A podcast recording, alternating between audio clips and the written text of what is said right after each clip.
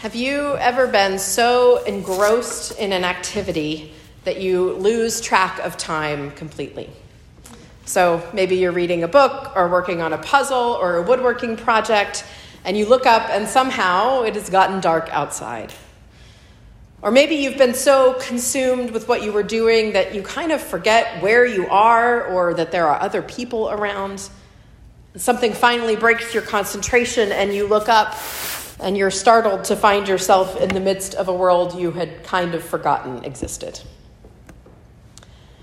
Grief can be a lot like that. It can be so overwhelming that for a time it feels all encompassing. Now, in a lot of ways, I think this is a natural coping mechanism for us because grief can take us beyond our capacities to deal. And so, this kind of myopia that comes with grief basically limits what we are able to pay attention to, what we are forced to process when our circuits are already so overloaded. So, for a person who is grieving, that can be a helpful phenomenon for a time and it can be a difficult experience for those around them. And we've seen some of this overwhelming grief in Naomi as we have been journeying through the book of Ruth. She's distraught by the death of her husband and both her sons. And Naomi has cried out that the Lord has turned against her and that her life is bitter. And when Naomi and Ruth return to Bethlehem, Naomi is not the one who is able to make any attempt to figure out how they will find food. Ruth is the one who comes up with the plan to glean and is the one who does the gleaning. And as we saw last week, Ruth ends up gleaning in Boaz's field. She finds favor with him. She returns from a single day of gleaning with this basically unimaginable amount of barley. And in that abundance, Naomi sees the first glimmers of hope, of the belief that things might not always be as they are now. And with those glimmers of hope, it's as if Naomi looks up and begins to be aware of the world around her again. When she'd first arrived back in Bethlehem, she hadn't even mentioned Ruth as she described her plight to her fellow townswomen. Ruth, a foreigner who had left everything behind and pledged herself to her dead husband's mother, and Naomi had all but forgotten that she existed. But now, hope has been kindled, and Naomi is able to begin to focus attention outside of herself. She looks around and she sees Ruth's vulnerability. She sees her need and she decides to do something about it. So, our passage today begins with Naomi saying to Ruth, My daughter, I must find a home for you where you will be well provided for. The more literal translation would be, I need to seek some rest for you, which is the same thing that Naomi wanted for her daughters in law when she tried to send Ruth and Orpah back to Moab in chapter 1. Naomi wants Ruth to have rest, which means she wants her to have a husband because in their society, a husband was the only one who could provide the security, the home, the rest that Ruth needed. And so Naomi devises a plan. A plan that rests on the fact that Boaz is a guardian redeemer or a kinsman redeemer to her family. Now, Israel had certain laws that were intended to ensure that the family or the community would help to care for and protect individuals who couldn't protect themselves. And one of those laws created the role of the Goel, the kinsman redeemer. So, if an Israelite fell into poverty or debt and was forced to sell their ancestral land, the Goel, the kinsman redeemer, a close family member, was responsible for buying that land back to ensure that it stayed in the family. or if the debt was so bad that the individual was forced to sell not only their land, but to sell themselves into slavery. The goel was to buy back both the land and their family members' freedom. And this helped protect and provide for the individual who found themselves in debt, but it also ensured that the land would be available for future generations of the family, thereby preventing generational poverty. So, Naomi's plan is to get Boaz to act as a goel, a kinsman redeemer for Ruth. So, she tells Ruth to wash, to put on perfume, and to put on her best clothes. Ruth would have been wearing a particular garment that had marked her as a widow, but now what Naomi is telling her to do is to take off that garment, symbolizing the end of her public mourning period and that she is eligible for marriage. And then Ruth is to sneak down to the threshing floor in the night and to find Boaz, this kinsman in whose field she'd been gleaning. And once everyone is asleep, she's to uncover his feet, lay down, and wait for Boaz to tell her what to do. Now, it is worth mentioning that this passage is filled with ambiguity and innuendo. Many of the words that are used have multiple connotations. So, just like in modern English, sleeping with someone can mean that you are physically sleeping in proximity to them, or it can mean something much more intimate. In the Bible, lying with someone is the same thing. It has multiple possible meanings, and it's up to us as readers to figure out what's meant by the context. And sometimes in the Bible, the term feet is used really to mean feet, and sometimes it's used as a euphemism for genitalia. All of that is to say that what Naomi tells Ruth to do is scandalous and it is risky. But Ruth follows all of Naomi's instructions. And when Boaz wakes up in the middle of the night, he is understandably startled to find someone lying at his feet. And he asks, Who are you? And Ruth replies, I am your servant, Ruth. Spread the corner of your garment over me, since you are a guardian redeemer of our family. Now, spreading your cloak over someone was an image or a metaphor that's used elsewhere in Scripture to describe marriage. So essentially, Ruth has just proposed to Boaz, which means that Ruth actually takes a step beyond Naomi's instructions. Naomi had told Ruth just to lie down at Boaz's feet and wait for him to tell her what to do. But Ruth doesn't wait she asks Boaz to marry her. And with this whole plan, both Naomi and Ruth have done something remarkable. They have combined the role of the goel, the kinsman redeemer, with the role of the levir. In Israelite law, when a man died without any male heirs, his brother, the levir, was supposed to marry the widow to provide sons who would carry on the family name and line. Now, Boaz was not a brother of Elimelech, Naomi's late husband, so he doesn't actually have any legal responsibility to Naomi or to Ruth.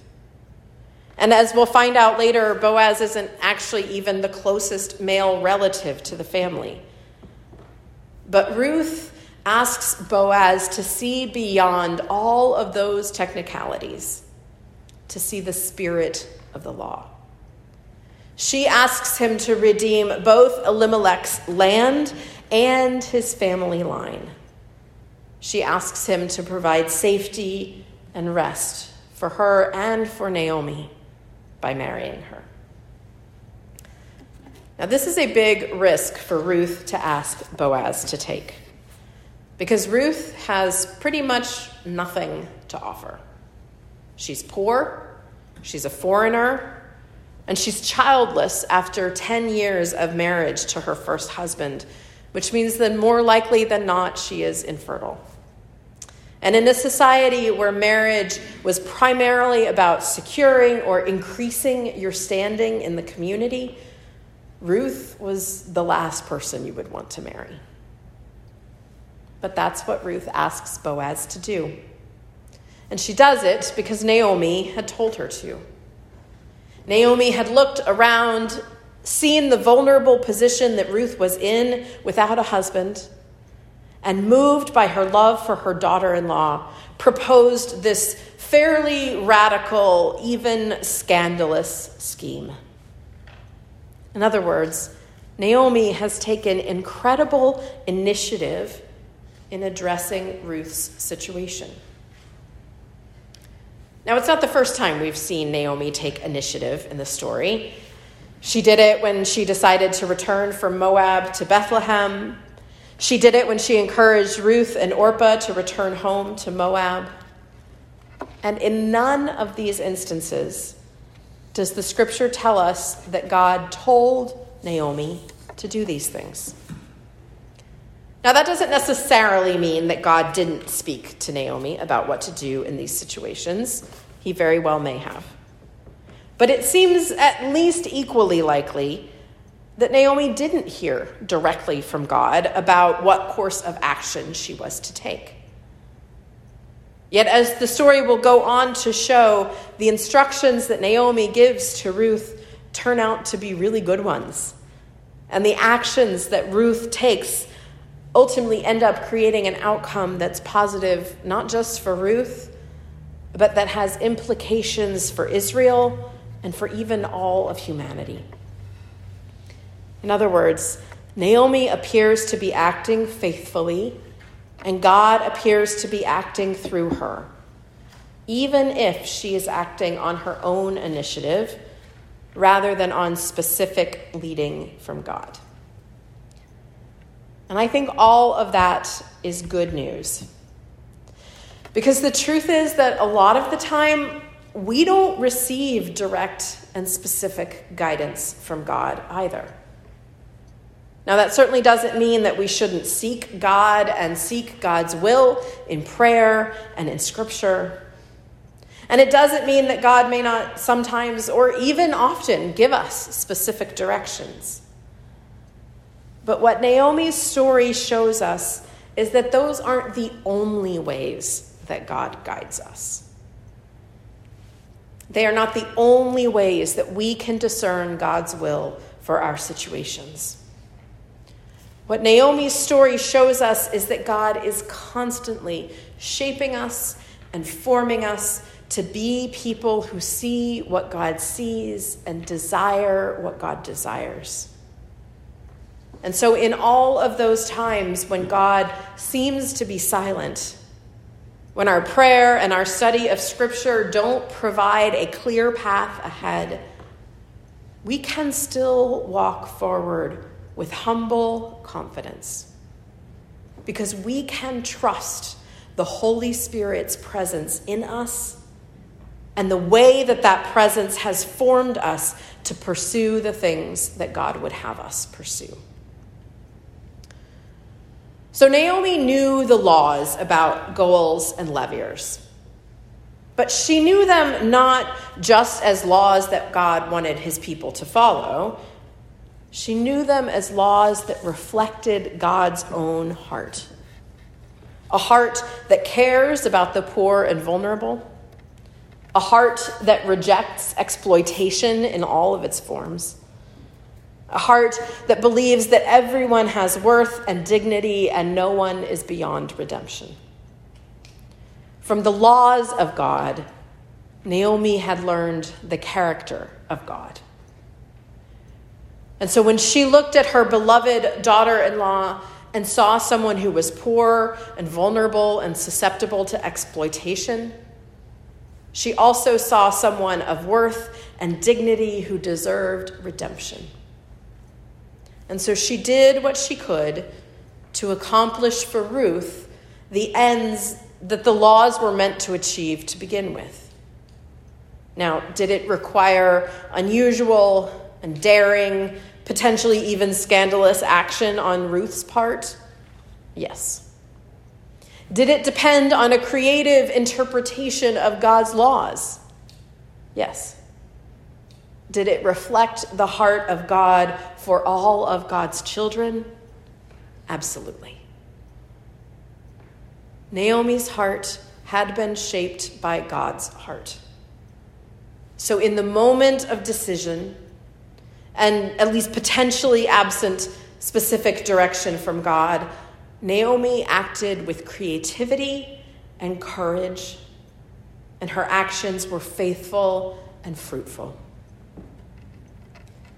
And the good news for us in this story is that God does shape our hearts every bit as much as He shaped Naomi's heart.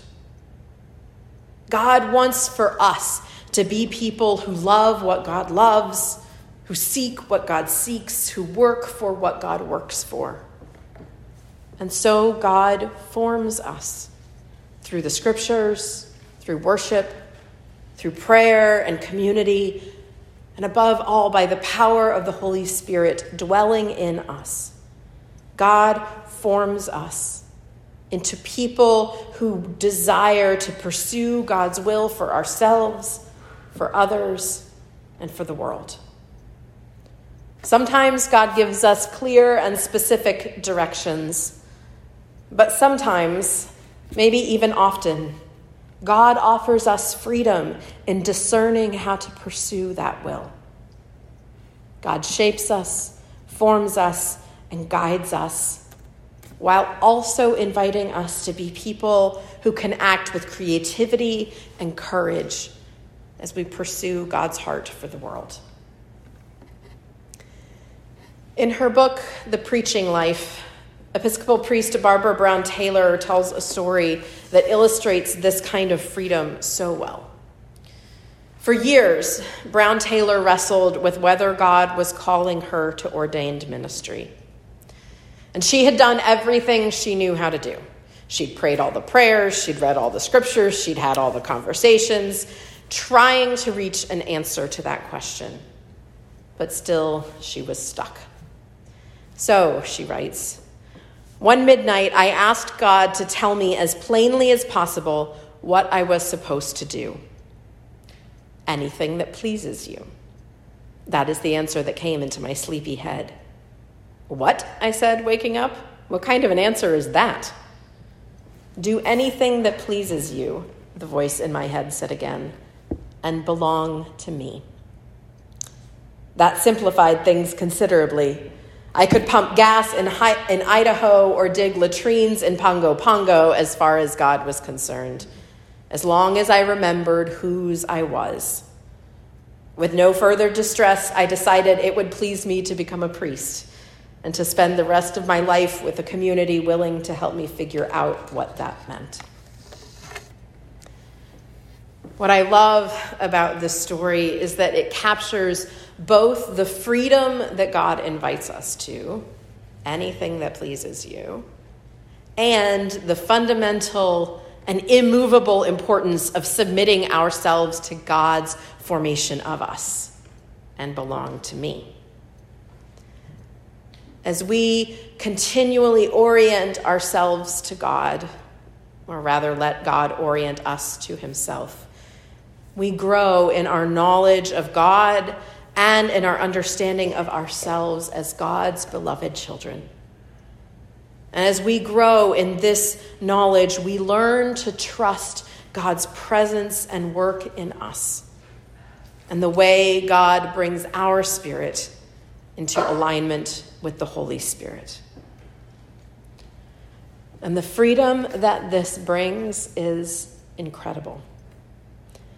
No longer is life with God a matter of toeing the line, of seeking to obey every jot and tittle of the law out of fear of displeasing or disappointing God if we don't.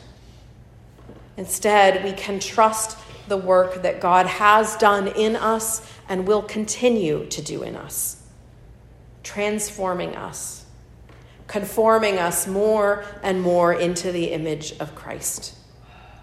And so we can live and act with courage and creativity, trusting in God's unfailing love, presence, and faithfulness, even when we do not hear specific direction from God.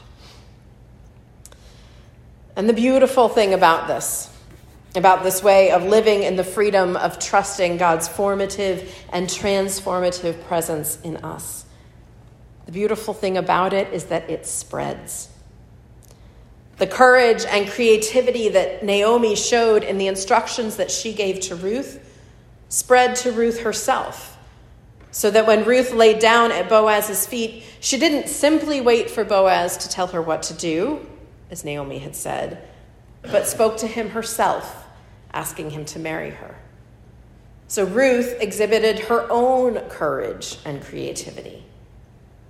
And as we will see in the weeks to come, that courage and creativity would yield great fruit. As we trust and lean into God's formational work in us, we become, by God's grace, agents of God's formational work in others. Naomi has allowed God's laws to form her so that she loves what God loves and seeks what God seeks. And trusting in that formation allows her to act with creativity, courage, and freedom as she seeks Ruth's good. And through that trust, God grows Ruth in her own creativity, courage, and freedom. So may God give us the grace to trust that He does the same in us. Amen.